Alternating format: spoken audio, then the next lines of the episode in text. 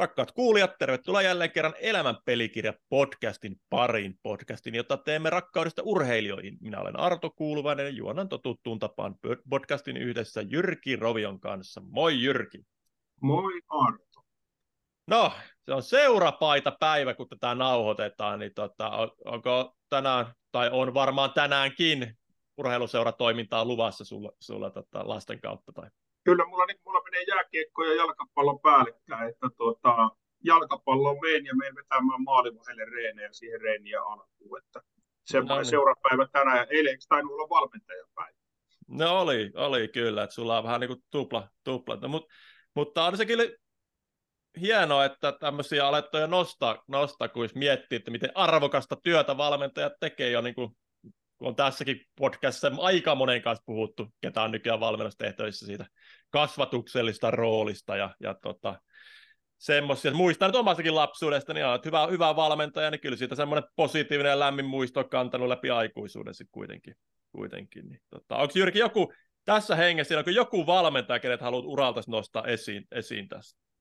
No kyllä mä, mä nostan mielellään kaksi, mutta oikeastaan Mun urani ehkä tärkeä henkilö oli Pekka Hieta, Pulu legendaarinen, täytti viime viikolla 70 ja Pulun kanssa muisteltiin puhelimessa, kun juteltiin, niin mä oon ollut 18 tai 17, kun mä oon Puluun tutustunut ja siitä asti meidän ystävyys on kestänyt ja hän valmentti mua silloin, kun mä olin nuori poika ja hän valmentti mua silloin, kun mä olin vanha poika, eli ura loppui, niin kyllä mä niin Pululle annan ison kreditin mun urasta. Ja toinen on niin Ismo Korhonen, legendaarinen maalivahti Lahdesta Kuusysissa. Ja, ja, ja heidän molempien herrojen kanssa pidän yhteyttä, niin jos ei nyt rusata kerran kuukaudessa suunnilleen.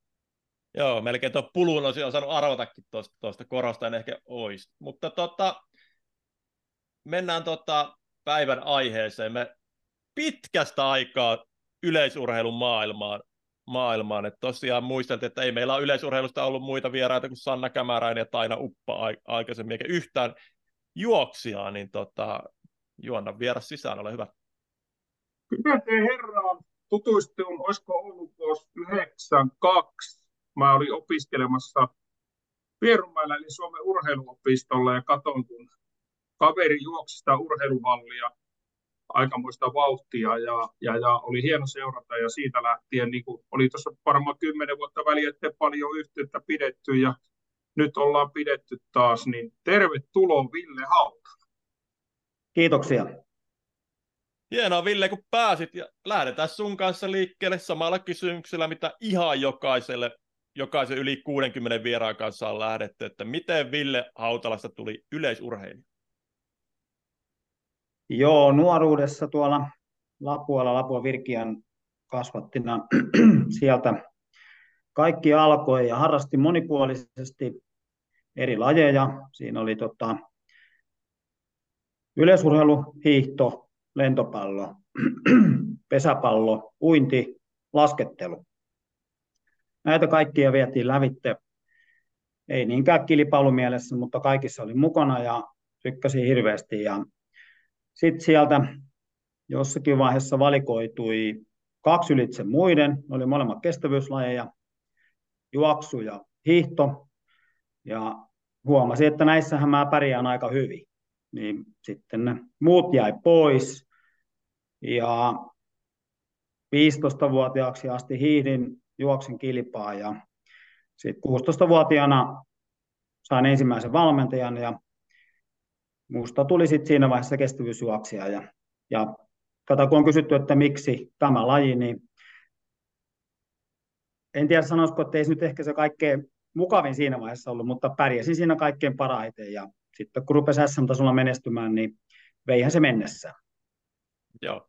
Miten teillä Lapualla, kuitenkin suht pieni paikkakunta, niin oliko paljon tota, teidän varma, varmaan samaan aikaan lapsissa kaveriporukassa muutkin harrasti samoja lajeja, niin kuin on puhuttu tässä monen vieraan kanssa, että ikään kuin silloin lapsena toiset jo nostaa toiseen puskeen ikään kuin pidemmälle. Oliko sulla se, sellaista tässä yleisurheilupuolella, tuliko muita, muita urheilijoita myös samasta porukoista? Kyllä tuli joo.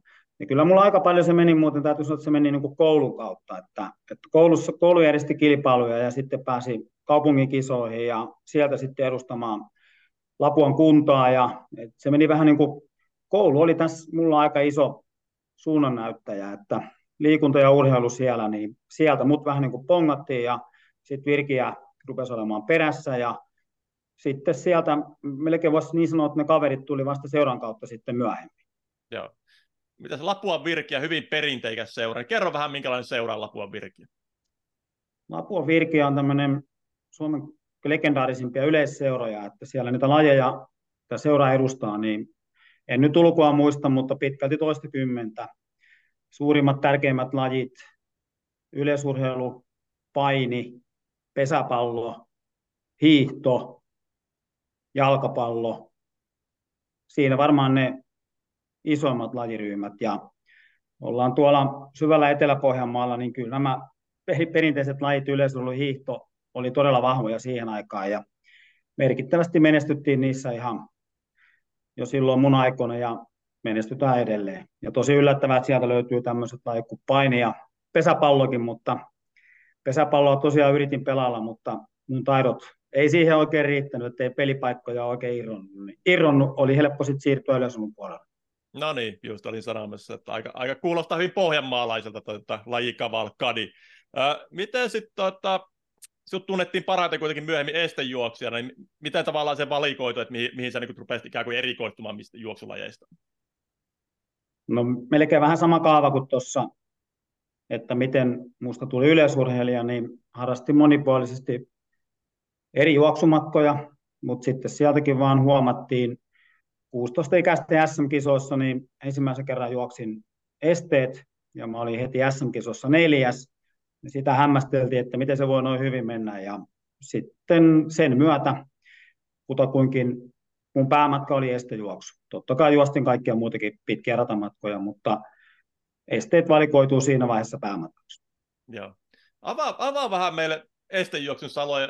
Mä en oikein niin kuin, en ole mikään suuri juoksuurheilun asiantuntija, niin kerro, kerro vähän, että mitä se niin kuin, esimerkiksi harjoittelun, eroako se paljon sitten tämmöistä sile, sileen treenistä tai, tai muuta. Okei, okay, tiedän, tiedän, että siinä on nämä esteet, esteet ja vesihaudat ja muut. Kerro vähän sitten. No se periaatteessa ei ihan hirveästi eroa normi kestävyyssuoksijan harjoittelusta. Jos on hyvä estetekniikka, osaa lukea ne esteet, hyvä rytmitaju, niin silloin harjoitellaan kutakuinkin ihan samalla tavalla kuin silelle ratamatkoille. Jos on ongelmia siinä, että ei osaa lukea esteitä ja ei osaa aitoa hyvin, niin totta kai sitten pitää kehittää niitä osa-alueita, mutta itse kuuluu siihen onnelliseen porukkaan, että ei mun juuri tarvinnut niitä harjoitella ja semmoinen yleistaitavuus, kimmoisuus oli olemassa itselläni jo pienestä pitäen, niin mun ei tarvinnut niitä hirveästi harjoittaa. Mutta estejuoksu, niin jos mennään kolmen tonnin esteet, niin 28 kuivaestettä, 7 vesiestettä ja kyllähän ne vähän sitä juoksua häiritsee, että moni on ollut sitä mieltä, että se on helppo matka ja käynyt kokeilemassa ja todennut sitten kuitenkin, että kyllähän ne vähän sitä matkantekoa hidastaa ja sitten muutama niihin on kaatunutkin ja on todennut, että ei tämä ole mun laji, mutta siis se on, mä tykkään sitä lajista, tykkäsin sen takia, että ne esteet rikkoo sopivasti sitä juoksua, se on niin kuin monipuolisempaa, vivahteikkaampaa. Jos juostaan vitonen radalla tai kymppi, niin se on silmät kiinni ja aina mutka suoran jälkeen vasemmalle käännös, mutta estejuoksus pitää oikeasti olla hereillä kyllä ihan koko ajan. Heti kun sä oot ylittänyt esteen, niin pitää jo katsoa tämän 60 metrin päässä seuraavaa ja ruveta miettimään, että miten mä tohon osun ja porukka siinä ympärillä, että ne pitää ottaa huomioon. Että se, mun mielestä se vaan vaatii vähän enemmän ja siinä pitää olla hereillä koko ajan. Se ainakin kiehto mua. Ja. Miten korkealla Ville tuo este on, kun juostaan niin se ei vesieste, vaan tavalliset esteet, niin miten korkealla ne on? Molemmat on miesten sarjossa 91 senttiä. Ja jos joku ei ole vesiestettä nähnyt, niin jos siihen jalka osuu, niin aina kaatuu äijä, että se estihän ei kaadu mihinkään. Että sen takia sitä pitää kunnioittaa vähän enemmän kuin esim. aitajuoksussa näitä normia aitoja. Että kyllä mäkin esteeseen muutaman kerran pahasti on kalauttanut ja nurin mennyt, mutta onneksi mulla ei mitään paikkoja ole rikki mennyt, mutta kyllä aika moni itsensä niihin on rikkonut. Se on aika korkea kuin 91 senttiä, niin ei sitä ihan, siinä pitää olla vähän vauhtia ja rytmiä ja tosiaan, että sen ylität pääsee. Mutta mut sitten mua kiinnostaa niin se vesieste, kun siihen tulee, niin nyt kun se jalan laittaa siihen esteen päälle, niin ponnistetaanko siinä niin pitkälle, ettei kengät kastus vai siihen mahdollisimman syvälle altaaseen? Kyllä ideaalitilanne on, että sä hyppäät sen verran, että toinen jalka tulee vesiesteen reunaan ja sitten seuraava askel menee kuivalle. Eli siihen, siihen pyritään, että se on, niin kuin, se on mielestäni paras tapa edetä. Toki sitten nämä tummat pojat painelee suoraan koskematta yli siihen puomiin sen esteen ylitse, mutta mä joskus sitä kokeilin, mutta totesin, että se ei nopeuta juoksua ainakaan mun osalta. Eli vallitseva tapa on se, että astutaan esteelle ja hypätään siitä sinne veden reunaan ja seuraava askel kuivalle. Miten tuossa, kun teitä on kumminkin, montako sinä lähdössä aina oli, kun lähditte niin kisaamaan? No arvokisossa yleensä pyrittiin, että 15-16 juoksia oli finaalissa. No ne kaikki 15 tai 16 ei sovi siihen samaan aikaan, että siinä pitää käyttää taas pelisilmää, että kuka menee milloinkakin siihen esteelle tai esteille. Joo, ehdottomasti. Se, on, se tekee siitä lajista aika mielekkään, että jos sä reenailet ja yksin juokset, niin toki se näet aina, missä se puomi on, mutta sitten jos sä siellä keskellä ryhmää, että edessä on kahdeksan jätkää ja sivulla pari ja takana kolme, niin kyllä se aika pelottavaa joskus oli, että piti vähän katsoa, että tuolta kun pää nousee, niin pian pitää munkin hypätä. Mutta se oli sitä yleistaitavuutta ja sitä vaan toisilla se oli heti automaattisesti ja toiset ei oikein oppinut siihen koskaan. Että itse onneksi kuulun siihen porukkaan, että mulle ei tuottanut ongelmaa juosta ryhmässä ja hypätä esteiden yli. Mutta tuliko kyynär päästä monesti niin kun esteelle mentiin tai tultiin alas, niin siinä kuitenkin joudut käyttää käsiä. Tuliko siinä osumia? Joo, tuli. Totta kai se oli ihan normaali, että joskus oli ilmassa, niin joku työnsi sua vaan sivuun, mutta se on yllättävää, miten helposti se sitten menee, kun siihen oppii. Mutta tietysti ongelmahan on se, että jos täällä Suomessa olet vain ne kilpailet ja hallitset täällä markkinoita, niin paukusta kärkeen ja ketään ei ole lähelläkään, niin se on hyvin erityyppistä juosta tuommoisessa kansainvälisessä kilpailussa, missä niin kuin tulee kilpailua ja juokset siellä ryhmän keskellä, niin se on monet, monet kokeneet estijuoksijat yllättänyt, että tuli huono tulos ja ihmetellään, mistä se johtuu, niin se on se ryhmäjuoksu, että se pitää osata ja hallita, niin, mutta jos ei sitä ole, niin hyvin vaikea laji. Joo, tota, no miten sitten sä kerroit tuossa, että eka kertaa olit kisaamaan, heti missä ne neljäs junnuissa, niin mitä, mitä se jatkui sitten siitä tavalla, että, että mit, miten seuraavina vuosina, olitko, olit varmaankin jo mitaleilla sitten ja, ja näin? Joo, mä oon siitä, siitä aina ollut ihan tyytyväinen, että mä en ollut mikään junioritähti, en saavuttanut liikaa junnussa. Oliko 14-vuotiaana, nyt mä olin niin kuin Suomen tilastossa joku sadas, eli olen kokenut näin jälkikäteen ajateltuna, että se oli erittäin hyvä, että en saavuttanut niin paljon nuorena. Että joudun todella tekemään töitä ja joudun odottaa sitä menestystä. Että mä sain ensimmäisen henkilökohtaisen S-mitalin 18 sarjassa, kun olin jälkimmäistä vuotta. Ja siitä nousin sitten ensimmäisen kerran edustustehtäviin Suomi-Ruotsin maaotteluun. Ja sen jälkeen toki sitten olin mitaleilla kyllä koko ajan, mutta yhtään juniori Suomen mestaruutta en koskaan voittanut ja todella ensimmäinen mitali vasta 18-vuotiaana.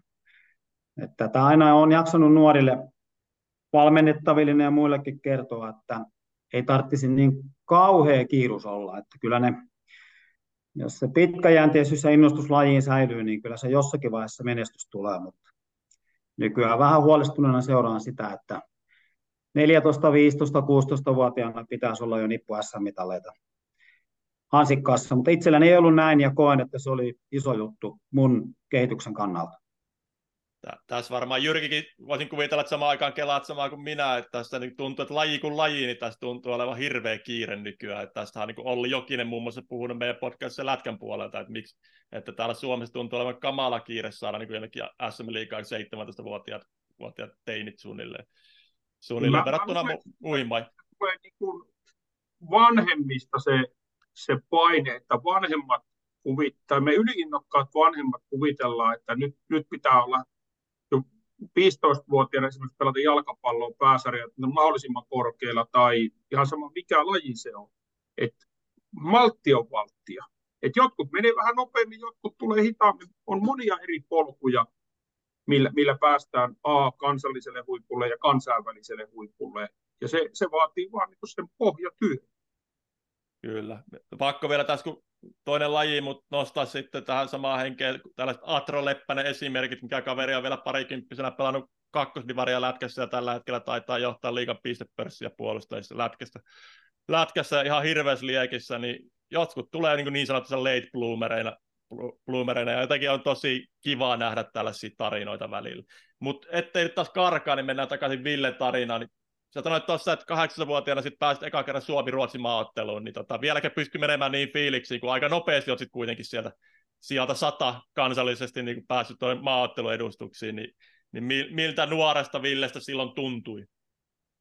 Olihan se jäätävä hetki, kun sen Suomi paina sai käsiinsä ja sitten hotellihuoneessa sitä kokeili ja Tukholman stadionille pääsi sitten juokseen Olympiastadionille, niin toki se nuorten maaottelu ei nyt mikään kauhean massiivinen tapahtuma yleisön puolesta vielä ollut, mutta kuitenkin se tapahtuma, että sinne mentiin aikuisten miesten naisten maajoukkueen kanssa ja totaali urheilijamäärä oli varmaan 200, niin että kuuluit siihen porukkaan ja pääsit edustamaan Suomea, niin olihan se semmoinen haave, mitä niin kuin pitkä oli odottanut ja ei kyllä kylmäksi jättänyt.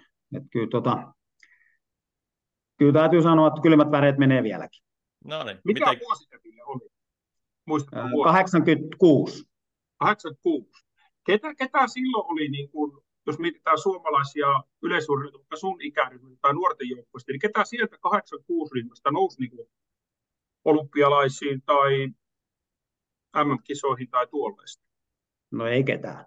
Olin, ei, olin, ainoa, olin ainoa, että kyllä se, että siinä jos 14-vuotiaana niin kuin rupesin käymään vähän isommissa kisoissa ja sitten miettii, että 23-vuotiaana olin itse eka kerran edustin Suomea arvokisoissa, niin siinä se porukka, joka mun mukana oli, joka mua pätki mennen tullen, niin ei kukaan ikinä koskaan noussut aikuisten arvokisatasolle. Olin ainoa tuosta omasta ikäluokasta. Hmm. Siitä saa vähän perspektiiviä, että ei se ihan niin helppoa, helppoa että junioritähdistä aika harvoin tulee kuitenkin niin aikuisia aikuisten huipulle, mutta kerro vähän, miten sä sitten nousit kansalliselle huipulle kuin aikuisten sarjassa tuossa, että miten, miten se tie meni? Joo, eli se oli sitten seuraava steppi selkeä oli se, että mä tein aika monta vuotta silloisen valmentajani Helke Ylipelkonen, joka, joka oli iso, iso henkilö, että hän löysi mut niinku urheilijana ja aloitti valmennuksen ja sitten meillä tuli tie vähän päätökseen sitten siinä 90-luvulla. Mä siirryin Jyväskylään liikuntatieteelliseen tiedekuntaan yliopisto opiskelemaan liikunnan, liikuntaa ja sieltä sitten löytyi uusi valmentaja Esko Lipsonen ja muutettiin sitä harjoitusohjelmaa aika isostikin ja yllätys oli iso, että mä paransin seuraavana vuonna ennätystä melkein 10 sekuntia.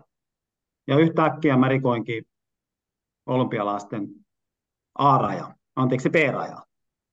Et niin kuin jos mulla olisi joku sanonut 91 vuonna, että juokset olympialaisissa 92, niin olisin naurannut päin naamaa, että ei mitään, ei mitään toivoa, mutta siinä kävi se perinteinen, että se tietty harjoitussysteemi, millä oli menty monta vuotta, niin ehkä se ei sitten enää kehittänyt mua riittävästi ja saattoi olla jopa niin, että pikkusen harjoittelua, kovia harjoitteita kevennettiin ja tuli tämmöinen superkompensaatioilmiö ja yhtäkkiä mä pomppasin niin KV-tason juoksijaksi ja sitten mut valittiin olympialaisiin 92. Olin 23-vuotias, että se oli kyllä, se oli huikea, ehkäpä se huikea hetki mun urheilijaurallani ja se tuli täysin yllättäen. Joo, Oliko mennä... teillä missään vaiheessa semmoista ulosta? Voisi tulla kovia aikoja. No, en, en, en, en, en, en tiennyt talvella, että tässä mennään näin hyvää vauhtia. Että kyllä ne oli ne ensimmäiset kilpailut sitten, kun lähdettiin 92 keväällä, niin tuli ennätystä ennätyksen perään. Ja, niin, niin Helsingissä maailmankisoissa sitten se 8, 29, 12, niin, niin, niin se, oli, se oli niin iso yllätys itselle ja aika monelle muullekin, että ei, ei sitä osannut, niin kuin, se tuli vasta sitten siinä, kun sen se tulos räpsähti tauluun. Yhdessä kisassa lähti ennätyksestä kahdeksan sekuntia. Mitäs valmentaja tuumasi tuohon? No valmentaja tietysti sanoi, että hän näki tämän talvella vähän, vähän jo ehkä aiemmin kuin minä, mutta oli se hänellekin yllätys. Joo. Mutta miten Tuomesti kumminkin niin suakin, kun seurasi silloin 90-luvulla ja, ja, ja nytkin paljon juteltu, juteltu niin minkälaiset nuo treenimäärät niin viikossa, jos miettii sitä viikkoa silloin, kun sä olit huipulla, niin, niin, niin kun lähdet, otetaan maanantaista sunnuntaihin, niin monta huilipäivää viikossa oli?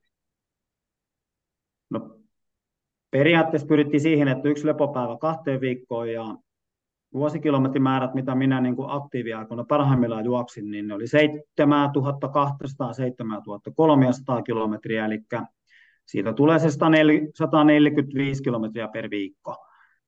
Ja yksi lepopäivä about kahteen viikkoon.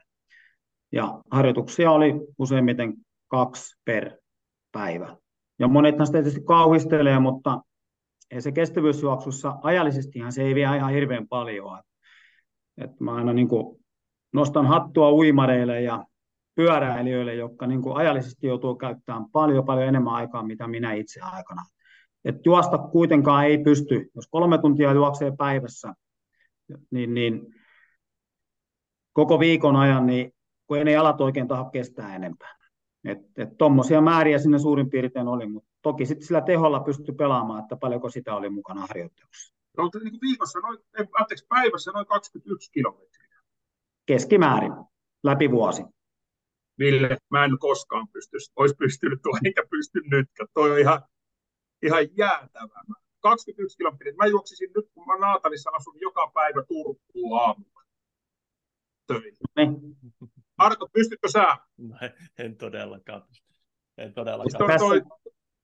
Niin, mutta tässä on tietysti muistuttaa, muistuttaa että on, on, totta kai voisi juosta enemmän, mutta se, että pysytkö sä terveenä ja onko se kehittävää.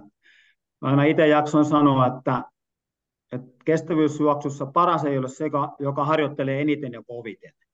Eli siinä on myöskin se, että sä osaat rytmittää sen harjoittelun, palaudut niistä kovista harjoituksista ja jos oikein muistan, niin Jukka Keskisalo sanoi hienosti, että se merkitsee, että kuka pystyy tekemään eniten kehittäviä harjoituksia per viikko ja palautumaan niistä. Mm. Niin siitähän tässä kestävyysurheilussa on kyse. Niin toi, toi 600 kilometriä suunnilleen kuukaudessa, että tuleeko Helsingistä Ouluun 600 kilometriä? Mä heitän nyt, niin kuin, haluan vaan niin kuin, heittää tuommoista matkaa, niin on se, on se ihan helvetin pitkä matka. No se on vähän niin kuin Turusta vetää siis Kuopion tuosta, niin se, se on aika niin. lähellä. Tuota, joo, on ne hurjia määrin.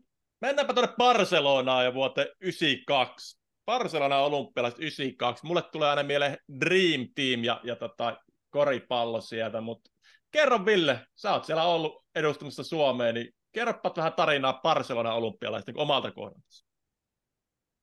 Joo, kyllä se on ehkä se huikein reissu, minkä urheilun avulla on ikinä päässyt. Ja tosiaan 23V, ensimmäiset arvokisat ja heti ne isoimmat, tärkeimmät, mitkä löytyy, niin, niin valmistautumisleirille lähdettiin noin pari viikkoa ennemmin, että se oli kuitenkin aika, aika kuuma. Alkuedessä taas mullakin olla 31 lämmintä ja kosteusprosentti reilusti yli 90, niin sinne piti mennä vähän totuttautumaan. Ja oli se aika huikea juttu lähteä tota Suomen yleisulmaajoukkueen kanssa. Että siellä oli kuitenkin aika kovia, kovia urheilijoita, Seppo Rätyä ja Kimmo Kinnusta ja Petri Keskitaloa ja Päivi Tikkasta, tämmöisiä menestyneitä urheilijoita, joita oli seurannut, katsonut ylöspäin pitkään, niin nyt pääsi tuohon porukkaan mukaan ja sitten olympialaisiin, niin kyllä siinä niin kuin kovasti katteli touhua ihmeessä kisakylään, kun mentiin, niin teki mieli pyytää nimikirjoitusta vähän niin kuin joka urheilija, joka tulee vastaan, mutta sitten päätin mielessäni, että hei,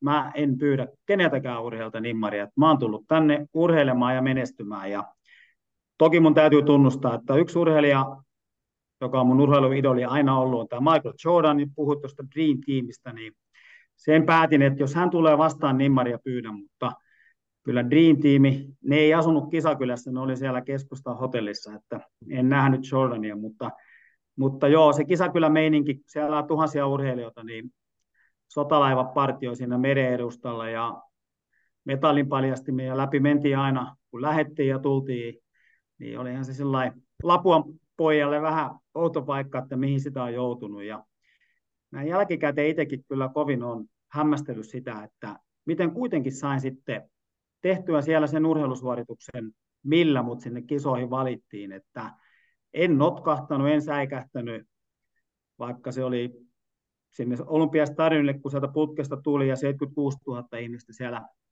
paikan päällä, niin, niin vaikka jännitti aivan älyttömästi, niin pystyin kuitenkin suorittamaan, tekemään kutakuinkin alkuedessä sen juoksun, millä mut sinne kisoihin valittiin. Ja tätä mä oon jaksanut sanoa, että jos urheilija valitaan jollakin tuloksella arvokisoihin, niin nyt suurin piirtein se tulos pitäisi tehdä myöskin siellä. Et muuten ainakin itse koen, että olen epäonnistunut. Ja alkuedistä pääsin suureksi yllätyksekseni vielä jatkoon ja välierät kahden päivän päästä ja edelleen sielläkin tein suurin piirtein sen saman tuloksen, millä mut kisoihin valittiin, mutta sitten oli niin toinen vai kolmas, joka karsiutui finaalista. Että siellä oli noin 60 juoksijaa, mä olin tilastojen mukaan joku siellä 52, mutta lopputuloksissa 16, niin 23-vuotiaalle Lapua Virkiä pikkupojalle, niin kauhean ylpeä on sitä, mitä tuli siellä tehty. Mm. Syytäkin olla katsoa. Tässä kenialaiset taisi viedä kolmas voiton, voiton silloin. Ja tota, ei siellä varmaan eurooppalaisia hirveästi ollut sun edellä, vai oliko? No ei montaa ollut, olisiko ollut pari kolme. Joo. Mitäs sitten, tota, no joo, Barcelonasta lähti arvokisa periodi ja sitten seuraavana vuonna Stuttgartin mm eikö nämä ollut just ne kisat, missä jo mainittu Seppo Räty antoi, antoi vähän virpaalista palautetta Saksan maalle, mutta tota, kerropas vähän Stuttgartin reissusta. Joo, sitten oltiin jo tietysti kokeneen arvokisaurheilijana, päästiin toisen kerran kisoihin, niin oli sinne helpompi lähteä, että ties kaiken, mitä on niin tulossa, mutta tota, olin paremmassa kunnossa ja omalla tavallaan toi kisa oli kyllä oli suuri, suuri pettymys. Olin siinä uskossa, että pystyn juoksemaan siellä 8-2-5 pintaa ja hätytteli aidosti sitä finaalipaikkaa, mutta edelleen suurin piirtein saman tuloksen juoksimilla, mutta sinne kisoihin valittiin ja sijoitus taas lipsahtaa pikkusen 20 heikommalle puolelle, että karsiudui heti, heti alkuerissä. Et se oli jollakin tavalla niin näistä mun arvokisoista niin se ehkäpä se heikoin. Joo. Ja sitten seuraavat arvokisat olikin kotikisat, Helsinki EM-kisat 94. Tota, kerropas, kerropas siitä vähän, vähän. Nyt yritän nyt kaivella, en löydä sun tuloksia tästä äkkiseltä, mutta tota, kuitenkin koti, kotimaassa ja tuollakin näköjään pääsylippuja on myyty yli 200 000, että on se kiinnostus ollut aika kovaa luokkaa. Joo, mahtava.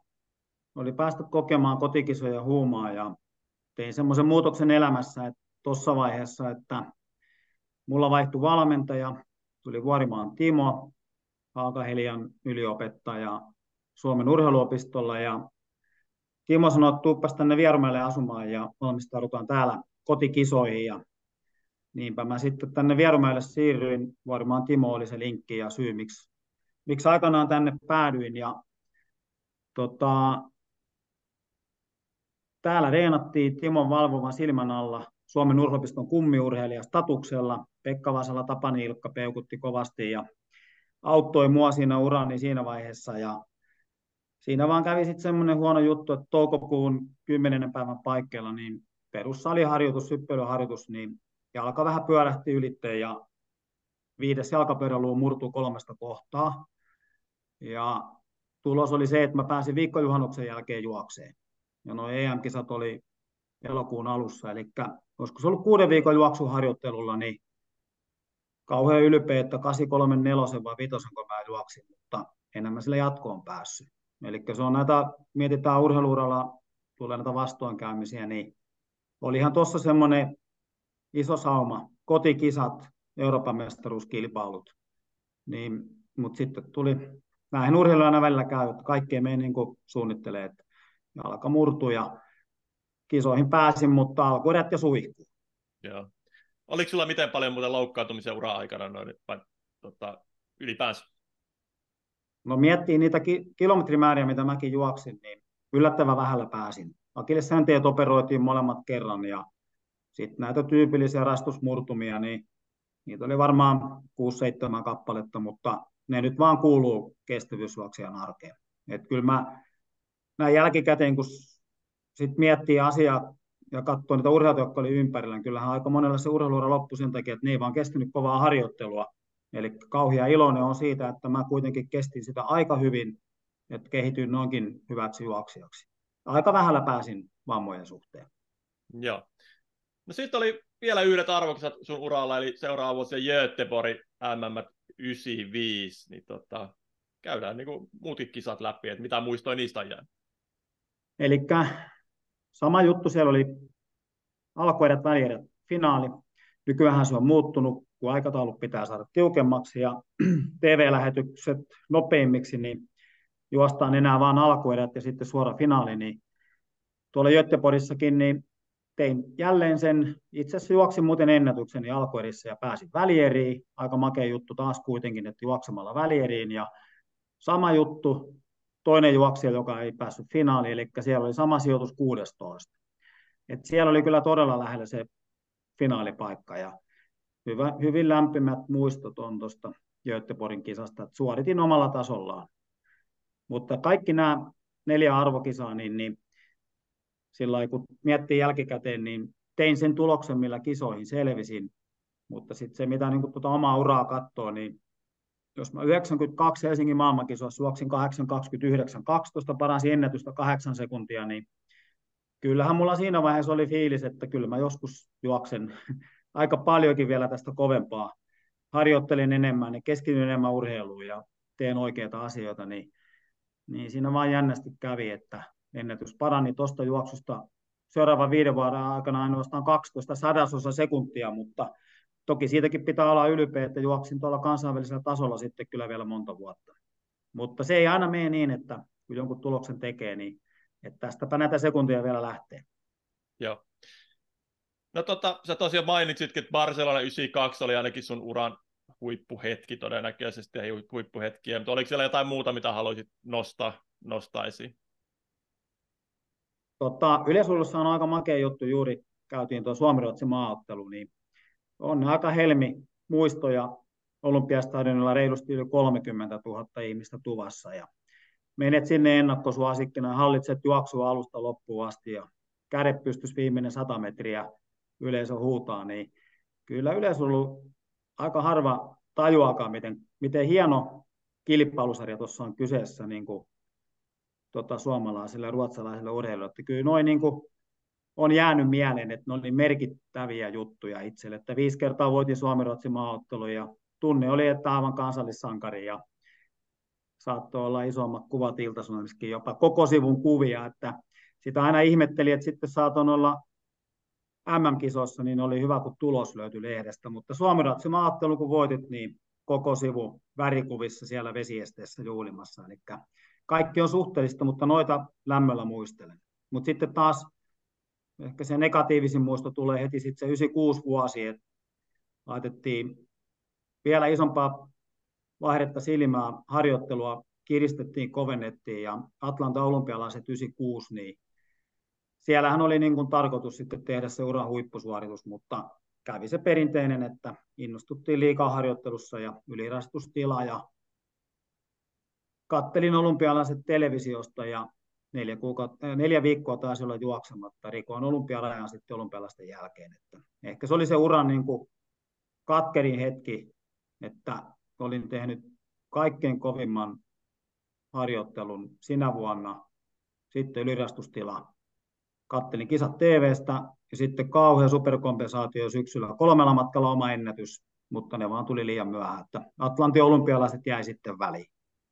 Joo. Tota... Niin kuin, no, isoja, isoja pettymyksiä, mutta kun sanot, että meni ylikuntotila, niin miten tuommoinen niin kunnon ajoitus, kun puhutaan paljon niin yksilölajeissa, yleisurheilu, viihto, on olympialaisia MM-kisoja, niin miten se osataan niin ajoittaa, että jos sullakin tuossa meni, että missä vaiheessa olisi pitänyt ruveta himmaamaan tai lisäämään tai tehdä vatsalihaksi enemmän, tai mitä, mitä, mitä, miten tuommoinen kunnon ajoitus onnistuu yleensä? Jokaisella se on hyvin yksilöllistä, ainakin kestävyysurheilussa, ja se tulee niin kuin oppimisen ja epäonnistumisten kautta. Eli pitää vain pikkuhiljaa sitä rastusta lisätä ja kokeilla vähän erityyppisiä ratkaisuja, niihin pienempiin kilpailuihin tai testijuoksuihin. Et sieltä se niin kuin tulee kantapään kautta. Ei ole olemassa mun mielestä yhtä oikeaa tapaa, että mihin asti voi treenata kovaa ja missä vaiheessa pitää ruveta keventämään. Ihmiset on yksilöitä. Se tekee tästä hommasta aika maukkaa, että jos joku Ingebrigtsen juoksee nykyään aika kovaa, niin jos mä olisin reenannut samalla tavalla kuin hän, niin en usko, että olisin juossut noin kovaa. Eli pitää löytää se oma toimiva metodi siihen, siihen tota, harjoitteluun. Ja näin jälkikäteen, kun ajattelee sitä 96 vuottakin, niin ei se mullakaan varmaan ollut kiinni, että jos myös kevennetty Timon kanssa, niin viikko, kaksi viikkoa ennen myös nostettu jalat pystyyn. Ja nyt ruvetaan keskittymään niihin tärkeimpiin kisoihin, niin ehkä se oli jostakin kymmenestä päivästä kiinni, mutta ruokahalu kasvoi syödessä, että harjoitus kulki, kilometrit oli tapissa, 200 viikossa painettiin ja neljää kovaa harjoitusta. Ja selvästi nähtiin, että mä kehityn, se puree. Ja ajateltiin, että vielä yksi viikko ja vielä yksi viikko, mutta sitten se oli myöhäistä.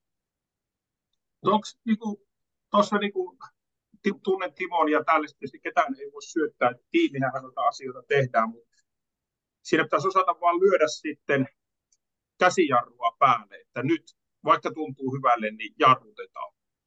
Niin, näin se, näin se menee. Me, me ei sitä silloin tajuttu ja ehkä nykypäivänä tuo on helpompaa harjoittelun seuran, seuranta on niin kuin tarkentunut, että itsekin kun valmennan, niin käytetään laktaattimittareita, jotka kyllä paljastaa hyvin nopeasti ja sykemittarit ja nämä aamusykkeet tämmöiset, niin kontrollointi nykypäivänä on parempaa. Et silloin kun itse harjoittelin kovaa, niin jälkikäteen tietysti pikkusen jopa vähän hävettää, että olisi voinut pikkusen tarkempi olla siinä harjoittelun ja tunnetilan seurannassa. Mentiin, mentiin aika paljon fiiliksen mukaan. Mutta oliko teillä 90-luvulla, tuossa kun sä olit niin kuin huipulla, niin oliko teillä sykemittarit käytössä? Sykemittarit oli, mutta lähinnä niillä vaan niin kuin tsekattiin, tsekattiin niissä kovissa harjoituksissa, että onko ne sykkeet suurin piirtein oikealla tasolla, mutta sitten se itse palautuksen, palautumisen seuraaminen, niin ei siihen oikein ollut mitään mittareita. Toki niitäkin oli silloin keksitty, ortostaattista sykettä olisi voinut mitata, mutta kovasti soimaan itseäni, että en ollut silloin hereillä. Kyllä, jos asiat olisi hoitanut täydellisesti tuonakin vuonna, niin olisi pystynyt seuraamaan, mutta meillä meni niin kovaa silloin, että reenattiin vaan kovaa. Mutta mietin, mä muistelen, mä muistan, onko se 8, 86, 87, 88, joku näistä vuosista, en muista, niin me lähdettiin kupsi jätkien kanssa valmentaja, me puijon rappuihin juokseen.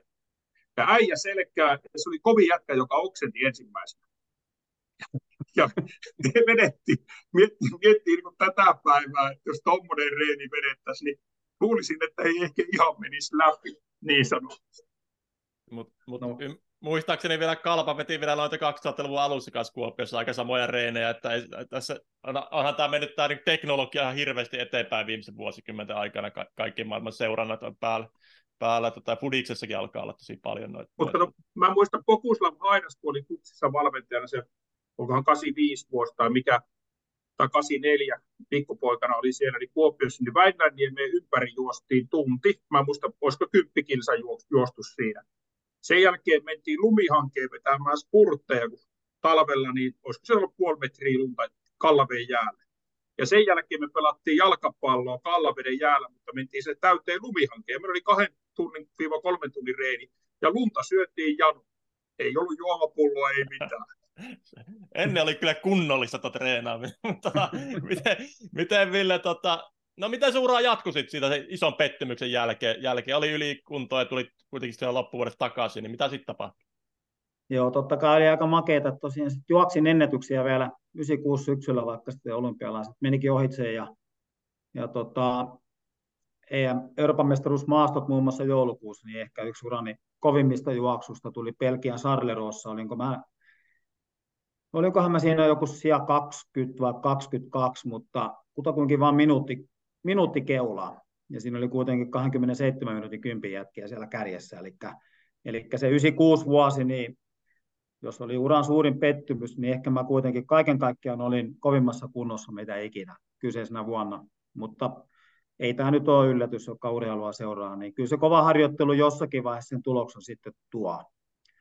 Mut niin, niin, sitten oli taas jäätävä panostus ja virtaa oli ja leireiltiin varmaan neljä kuukautta sitten seuraavana vuonna ulkomailla. Ja, niin, niin, sitten siitä, siitä eteenpäin kun mentiin, niin arvokisat jostakin syystä rupesi sitten välttelemään meikäläistä. Että oli niin kuin sit sekunnit ei ollut enää mun puolella, vaan en saavuttanut enää niitä tulosrajoja. Se ei riittänyt, että oli paras Suomessa, mutta jos et sä tee sitä tulosrajaa yleisössä, kun kello ja sentti mitta kertoo, että kuinka hyvä sä oot, niin et, ja sitten mulla tuli vielä suuntaus niin, että jätettiin esteitä vähän vähemmälle ja mä rupesin keskittymään enemmän niin kuin maratonille. Koettiin, että olisiko siellä sitten se matka, missä mä saavuttaisin ennätyksiä ja arvokisaedustuksia, mutta vaikka harjoitusmääriä lisättiin, niin en mä sitten urheilijana, se oli tuo 96, että siitä, siitä kun mennään eteenpäin, niin mä en juuri enää ennätyksiä tehnyt muuta kuin kympillä, taisin parantaa ennätyksiä sen jälkeen, eli 96, ja siitä sitten mä urheilin vielä aktiivisesti vakavasti neljä vuotta, niin mä jäin vähän niin kuin sille tasolle ja näin jälkikäteen ajateltuna, niin onhan se vähän säälittävää, mutta kaikilla meillä urheilijoilla tietysti varmaan on jossakin se oma, oma tota, maksimi, minkä pystyy suorittamaan. Ja kuten sanoin jo aiemmin, niin 92 vuonna, kun juoksin sen ensimmäisen kerran alle 8,5 esteet, niin enpä olisi uskonut, että, että minä en seuraavan kahdeksan vuoden aikana juurikaan niin kuin sillä päämatkalla varsinkaan tuosta itseäni enää pysty kehittämään omalla tavalla niin kuin jonkinmoinen pettymys. Ja olen aika varma, että jos paras kunto, paras olosuhde, hyvä päivä olisi sattunut, niin kyllä mä nyt uskoisin, että semmoinen piikki sinne esteisiinkin olisi tullut 823, 825 olisi varmaan räpsähtänyt tauluun, mutta sitä ei tullut ja näin ollen mun ennätys oli 82900, mutta mä juoksin alle 830, niin olisiko kahdeksan kertaa. Eli se jopa nyt vähän niin kuin naurattaa, että näinhän siinä kävi. Et mä hakkasin sitä 829, mutta edelleen pitää kauhean ylpeä olla siitäkin tuloksesta. Kyllä, kyllä. Ja tosiaan vuonna 2000 lopetit aktiiviuras, niin kerro vähän sitä lopettamista prosessina, että oliko pitkä, pitkän harkinnan tulos vai, vai tota, mitä siinä tapahtui?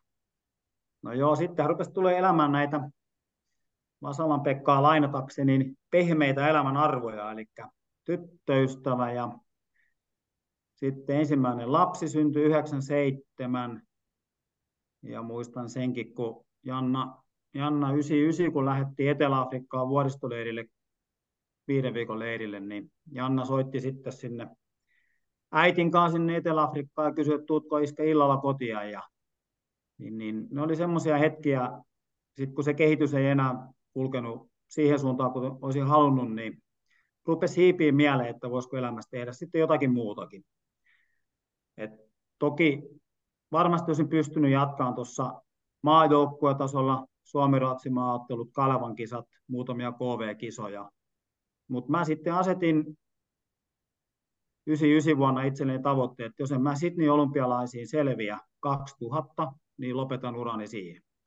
Ja eihän mä sinne selvinnyt, mä jäin tulos rajasta, olisiko se ollut kolme sekuntia vai neljä sekuntia, kolmen tonnin esteissä, niin pidin pääni ja pistin piikkarit naulaan ja sitä ajatusta kuitenkin sitten jo helpotti se, että kuten äsken jo kerroin, niin mulla meni jo kolme neljä vuotta, että jäin vähän sille tasolle, enkä kehittynyt enää. Ja se ei mun mieltä niin lämmittänyt enää. Että ne tietyt voitot ja onnistumiset, niin mä vaan katsoin sitä kelloa ja mä koin, että mun pitäisi kehittyä urheilijana tai olla mukana arvokisoissa.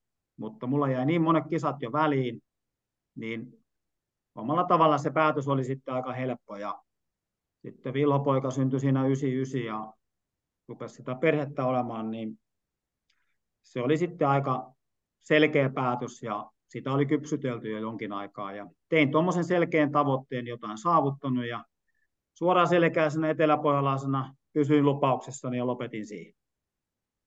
No niin. Mitäs, tota, no mitäs sitten tapahtui? Ura loppui ja, ja ylipäänsä oliko siellä, tota, niin kuin moni meidän vierasta on sanonut, tai oikeastaan kaikki, että kyllähän siinä tyhjä fiilis tulee, tyhjä, tyhjä elämä, elämä, kun rutiinit häviää, häviää ja muuta, mutta miten, miten sulla meni toi siirtymä? No joo, kestävyysjuoksu oli laji ja kotimaa on Suomi, niin kaikki tietää, että olosuhteet täällä ei harjoitteluun ollut talvella ihan huippu, huippuja. Eli kyllähän me yleensä vietettiin se kolme vai neljä kuukautta ulkomailla, niin sitten tuli, se 2000 syksy, marraskuu, pimeätä, räntää, tuulista ja mietit, että nyt ei lähetäkään Floridaan tai Coloradoon tai Etelä-Afrikkaan tai Portugaliin, että nyt mä oon täällä Suomessa, niin silloin iski niin kuin eka kerran, että eihän tästä tule yhtään mitään, että en, en mä täällä voi olla, että pakko päästä johonkin. Ja siinä oli hetken aikaa semmoinen masentunut fiilis, että tätäkö tämä nyt on. Mutta onneksi oli vaimo ja pari tenavaa siinä ja pysyi mieli virkeänä ja mulle kävi sitten ilokseni aika hyvin, että muuhun oltiin aika nopeasti sitten kyllä yhteydessä ja työtarjouksia, hyviä työtarjouksia tuli hyvinkin nopeasti, eli kauhean iloinen ja etuoikeutettu siitä, että jotakin ilmeisesti urheiluuralla tein oikein, kun mua pyydettiin töihin. Ja sitten kun pääsin siihen työelämään kiinni, niin se yllättävän vähän sitten häiritti se urheiluuran loppuminen. No niin. Kerro vähän, minkälaisia työhommia sä hyppäsit sitten ensin? Joo, mulla kävi valtava säkä, että mun pitkäaikainen yhteistyökumppani Nike, Nike Finland, niin, niin mä olin heidän tallissa 88 vuodesta asti, eli 12 vuotta käytin Naikin tuotteita ja tein heille esittelykeikkoja myymälöissä ympäri Suomea ja tykkäsin niistä hirveästi ja ilmeisesti sieltä sitten urheilukaupoista tuli hyvää palautetta sinne Naikin suuntaan ja ne siinä jo 96, 97 ne sanoi, että Ville sitten kun lopetat, niin meille töihin. Ja en mä nyt uskonut, että ne tosissaan oli, mutta sitten tuli se 2000 kevät ja Ari Viljama, Nike Finlandin silloinen maajohtaja, soitti mulle, että Ville, tuutko meille töihin? Niin mä ajattelin, että mitä sä nyt vitsailet, että enhän minä ole myynnin markkinoinnin koulutusta käynyt pätkääkään, että mä oon valmennusta lukenut yliopistossa, että en mä oikein usko, että mä pystyn siellä teillä olla ja pärjäämään, niin Viljama sanoi, että oot ihmisenä iloinen, aito, rehellinen, suora, luotettava. Tänne hommi, sä opit ne tuotteet ja hinnat, mutta tärkeintä on se, mitä saat ihmisenä, että se me tunnetaan ja tiedetään. Ja niin ne tarjo, tarjosi mulle töitä ja sitten vielä kysyi, että no koska mä aloittaisin. Sitten se vastaus oli, että olisiko ensi viikon. Niin se tuli kyllä todella nopeasti ja äärettömän kiitollinen Viljaman Arille ja Nike Finlandille, että mut palkkasi, että siitä kyllä löytyi elämälle suunta sitten saman tien ja kymmenen vuotta siellä vietin aikaa ja aivan mahtavaa elämänkoulua nyt sitten tuommoisessa amerikkalaisessa maailmanbrändissä olla mukana siinä, niin, niin mulla se työelämään siirtyminen kävi noinkin nokkelasti.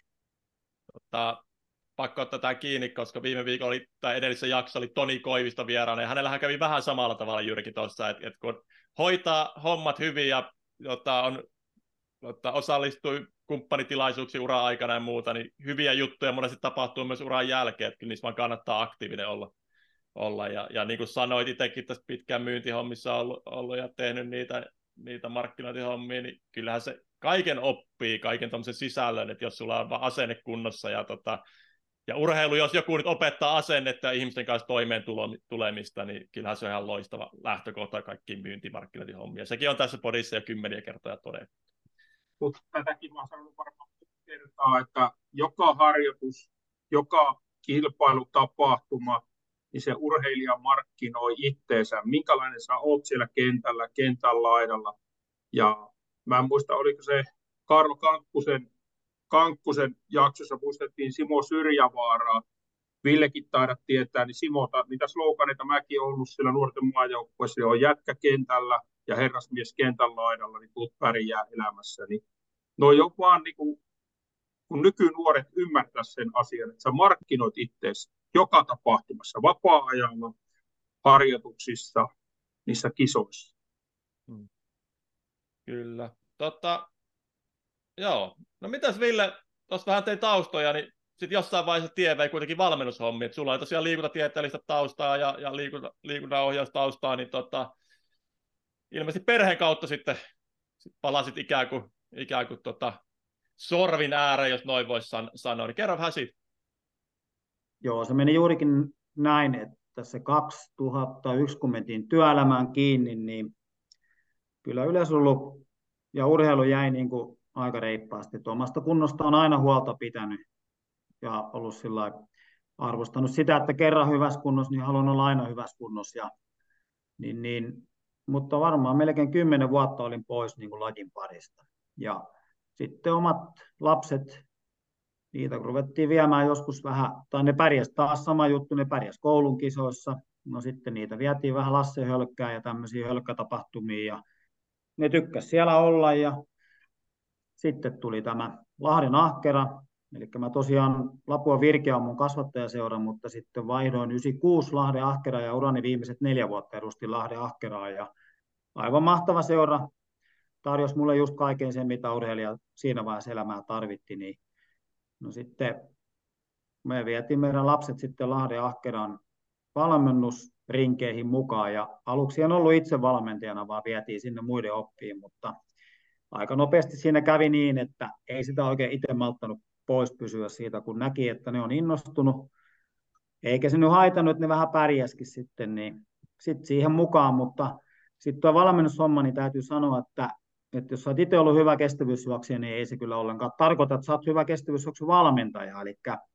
kyllä mä koin valtavaa tuskaa, että enhän minä osaa, että sitten Timo Vuorimaa, joka mua valmensi urani viimeiset viimeiset kuusi vuotta, niin aika, aika monta kertaa mä Timolle soitin, että ota nyt nämä meidän lapset, että en minä näitä osaa viedä ja kehittää. Ja Timo sitten sanoi ja kannusti, että katsot vaan mitä sä itse oot tehnyt ja fiiliksellä vaan ja kokeilujen kautta. Ja sitten Timo aina sanoi, että hän auttaa, että hän on tässä taustalla, mutta valmennat sinä vaan. Ja Timolle iso kiitos siitä, että se puski mua eteenpäin. Ja täytyy sanoa, että tässä nyt vuosien saatossa niin on se aika makea juttu, että että on pystynyt kehittämään urheilijoita sitten.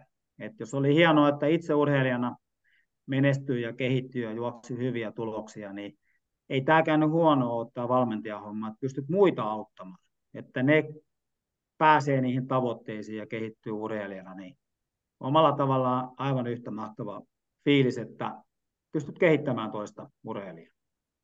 Onko sulla vielä tallessa niin omia harjoituspäiväkirjoja tai tuommoisia niin kuin, miten sä oot harjoittanut silloin aikoina?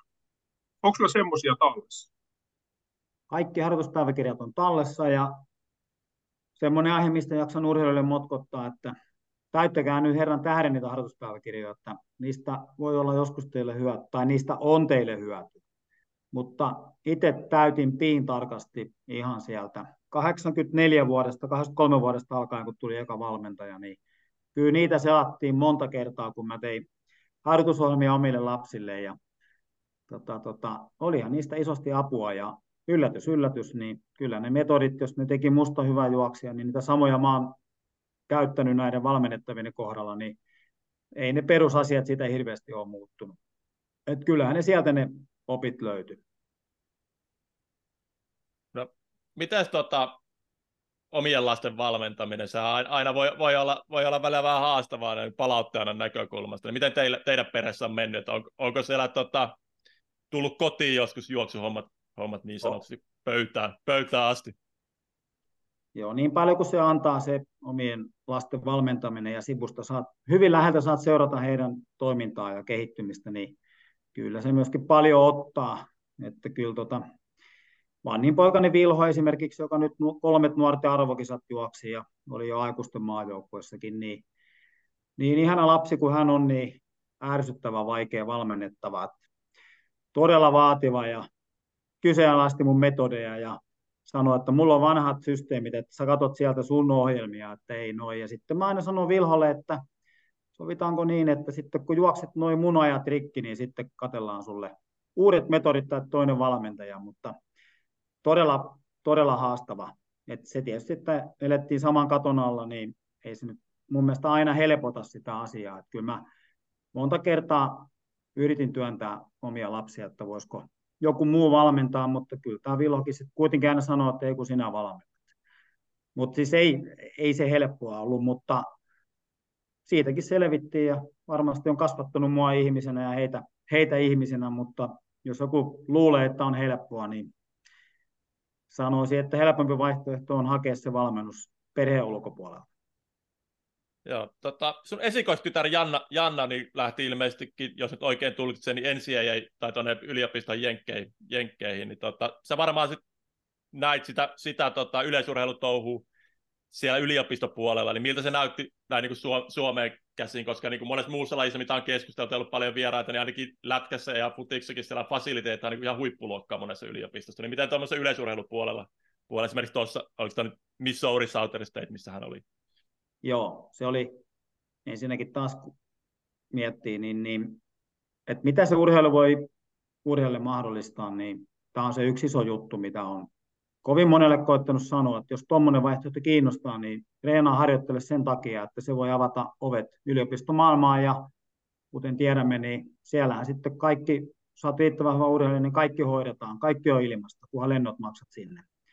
Et, et meidän Janna neljästä lapsesta, niin äh, menesty, menestys oli hänellä kaikkein heikointa, jos nyt näin voi sanoa, mutta hän kuitenkin pääsi Junnu SM-mitalitasolle ja löydettiin kakkostivarin koulu tuolta Missourista ja taas pitää muistaa, että ilman urheilua, ilman sitä, että hän olisi tehnyt töitä kuitenkin monta vuotta, niin ei hän sinne olisi kyllä päässyt. Meillä ei olisi ollut varaa maksaa niitä kymmenien tuhansien dollaria lukukausimaksuja, mutta löytyi semmoinen yliopisto, mihin hän kelpas, eli urheilu mahdollisti sen. Urheilijana hän ei ikävä kyllä mennyt siellä eteenpäin juuri sitten ollenkaan, mutta valmistui koulusta kiitettävin arvosanoin ja tällä hetkellä tekee maisterin tutkintoa sitten Floridassa. Eli niin, niin, ei tullut kansallisen tason maileria, mutta veikkaan, että tytär loppuelämänsä kiittää sitä, että lähti urheilun pariin ja se avasi hänelle oven sitten, nyt se on viisi vuotta ollut Yhdysvalloissa ja tykkää ihan älyttömästi. Sitten taas tämä meidän Vilhopoika, joka oli siis nuorten MM-tasourheilija, niin hänellähän sitten puhelin lauloja, viestejä tuli sieltä täältä tuolta ja sitten valittiin vaan paras ykköstivarin yliopisto. Ja Vilho lähti sinne Eastern Michigan Universityin ja kaikki ihan vimpan päälle, harjoitusolosuhteet, treeniseura, valmentajat, mutta hän sitten vaan kolme kuukautta siellä olleena totesi, että hän ei viihdy täällä ja tuli pois. Ja mua harmittaa hirveästi hänen puolestaan, että voisin voinut uskoa, että olisi kannattanut käydä toi polku loppuun, mutta näin hän päätti. Mutta tosiaan tuo yliopistomaailma niin kuin isossa kuvassa tuolla Jenkeissä, niin yleisurheilussa mietit, on tultu siihen tulokseen, että liian harva kehittyy siellä urheilijana, eli sen takia yleisurheilussa ajatellaan, että sinne ei ehkä oikein kannattaisi mennä, mutta on niitä muutamia harvoja poikkeuksia, jotka siellä on pärjännyt. Mutta fasiliteetit on aivan jäätävät, kilpailu on aivan älyttömän kova, ei tarvi miettiä kisossa, kuka vetää, onko jäniksiä, vaan siellä juostaan kasilla niin kuin 15 erää ja siis aivan tajuton se kilpailusysteemi. Ja sitten mä niin kauheasti tykkäsin siitä, että jokaiselle yliopistolle, kun ne on ne osavaltiot ja konferenssit ja NCAA, ykköstivari, kakkostivari, kolmostivari, niin se, sieltä jokaiselle löytyy se sopiva taso. Et mullekin aikanaan tuli kutsuja ja mua hirveästi hävettää. Harmittaa, kun en tullut lähteneeksi, kun mä en vaan uskaltanut. Mä ajattelin, että mä en pärjää englannin kielellä siellä opinnoissa ja sen takia en koskaan mennyt, mutta, mutta nyt jos olisi se paikka uudestaan edes, niin varmasti lähtisi. Ja et ole varmaan ihan ainoa, ainoa tota, me, no te olette vielä pikkusen mua vanhempi, mutta munkin ikäluokassa, mitä on jutellut ihmisten kanssa, niin silloin jos 90 luvun loppupuolella, niin aika monella oli sama syy, että miksi ei lähtenyt niin eri lajeista, niin just toi, että pelkästään kielitaito ei riitä. riitä. Mutta nykyään tuntuu, että jengi on vähän rohkeampi, tämä uusi sukupolvi taas. Toki varmaan kielitaitokin on parempi, parempi sitten. Ää, toi, tota, oliko Jyrki muuten sun lapsille koskaan niin kuin mitä, mitä kuviota tuonne Pohjois-Amerikan suuntaan yliopisto? Esimerkiksi ei, ei ole vielä, mulla on sen verran nuoremmat, niin, niin, niin et, Näitä vanhempia, vanhempia, vanhempia epäkohdalla. Ei ole, Lauralla oli jotakin se mietti, mutta se oli niin kuin mun mielestä hyvin pitkälle miettimistä. Ja, no Topias elää nyt Porissa omaa unelmaansa ja, ja, ja tällaista. Ja sitten me Julius ja Elias, niin vielä sen verran pieni, että eihän niistä tiedä vielä, mitä, mitä niistä tulee.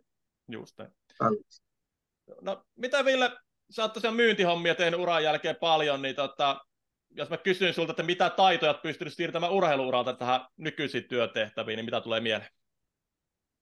No ehdottomasti tärkeä juttu tässä myyntialallakin on se, että miten sä ihmiset kohtaat ja heidän kanssa tuut toimeen ja heitä kohtelet. Eli se urheilijana ihan mielestäni aidostikin oli semmoinen helposti lähestyttävä ja innostunut ja aito. Ja oli jännä juttu, kun sitten siirtyi työelämään sinne Naikillekin, niin ihan tämmöinenkin pikkujuttu, että jos mä huomasin, että joku soitti mulle ja mä en pystynyt vastaamaan, niin mä sitten soitin asiakkaalle takaisin ja ne oli kauhean hämmentyneitä, että oho, sä soitit mulle. Ja tietysti olin isossa firmassa töissä Nike ja silloin asiakkaat oli tyytyväisiä, jos ne sai ostaa meiltä, niin sitten ne oli kauhean yllättyneitä, että osa soitit takaisin. Ja sitten mä ihmettelin, että miksi sitä ihmettelet, että jos sä oot soittanut mulle, niin kai sulla oli jotakin asiaa ja minähän tässä on myymässä tuotteita sulle, niin mutta siis niin kuin ihan omalla tavalla ihan naurettava juttu, mutta tämmöinen, että huomioin ihmisiä, olin tavoitettavissa, soitin takaisin, jos en pystynyt vastaamaan, pidin lupaukseni, rehellinen, aito.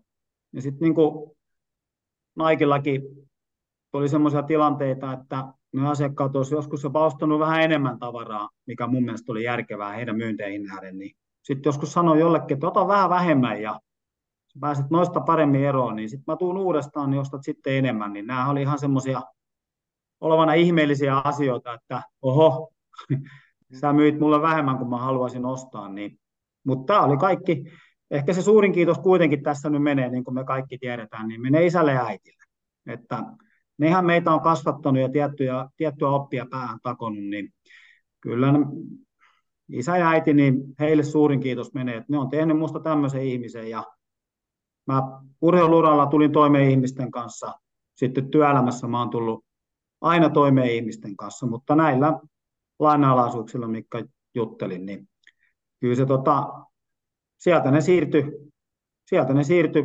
urheilija Villestä myyntimies Villeen ja niin, niin, monet muut asiat on oppinut, mutta nämä on ollut mukana elämässä koko ajan. Joo. Olisiko Jyrki pukukoppikysymyksen aika? Joo, sulla, Ville, sulla voi olla vaikea valita sun elämässä paras pukukoppi, koska sun pukukoppi on, että sä oot valmentanut omia lapsia, ja sitten sä oot ollut Suomi-Ruotsin olympialaisissa ja niin edespäin. Niin mikä sulla on ollut se, niin kuin se pukukoppi, mikä on sulle ollut se kaikkein mieluisin paikka, missä sä oot ollut, jos me kelaat uran taaksepäin? Ne fiilikset, mitä sillä kopissa on ollut ja mennyt sinne estraadille vetämään näytelmän. Ja... No kyllä nyt, kyllä mä voin, ei ehkä tule yllätyksenä, mutta se, että itse pärjässä onnistui, niin kyllä se, että omia lapsia on pystynyt kehittämään urheilijana, että he on pystynyt saavuttamaan tavoitteita. Ja sitten mietin joku Vilho-poikani Turun Kalamankisassa, kun otti ensimmäisen Kalamakisan mitalin ja paransi ennätystä sen 10 sekuntia. Niin se fiilis, kun hänet tapasin juoksun jälkeen, niin ehkä se on se kovin juttu, mitä on kaikesta tässä urheilusta tullut tunteet pintaan, niin, niin ehkä tämä yksittäisenä juttuna. Ja nimenomaan se, että omaa lasta pystyy kehittämään ja näkee sen tunteen ja sitten katse kun kohtas, niin ehkä se yksittäisenä juttuna just tässä hetkessä tulee eniten vahvimpana mieleen. Että semmoista tunnetta ei rahalla saa. Kyllä, mitä mäkin Vilhon tunnen, niin todella fiksu jätkä. Tai sanotaan äijä. Vasta se joku aika sitten, jos kuukausi puolitoista sitten näin häntä, niin on kyllä todella, todella hyvä tyyppi. Isänsä poika ja äiti. Joo, ja totta kai niitä hienoja hetkiä ja tämmöisiä on, on niin kuin paljon, mutta jos nyt jonkun pyydätte nostamaan, niin täm, tämmöinen fiilis tulee nimenomaan se, että, että se pystyy auttamaan toista, niin kyllä te tiedätte, että kyllä se on aika tunteekasta. Itse kun meet tuolla ja harjoittelet, teet parhaassa joka päivä, niin se vaan on jotenkin työtä, mutta tuossa toisen ihmisen elämää hallittet ja ohjaat ja paineistat ja sitten hän onnistuu, niin aika huikea fiilis.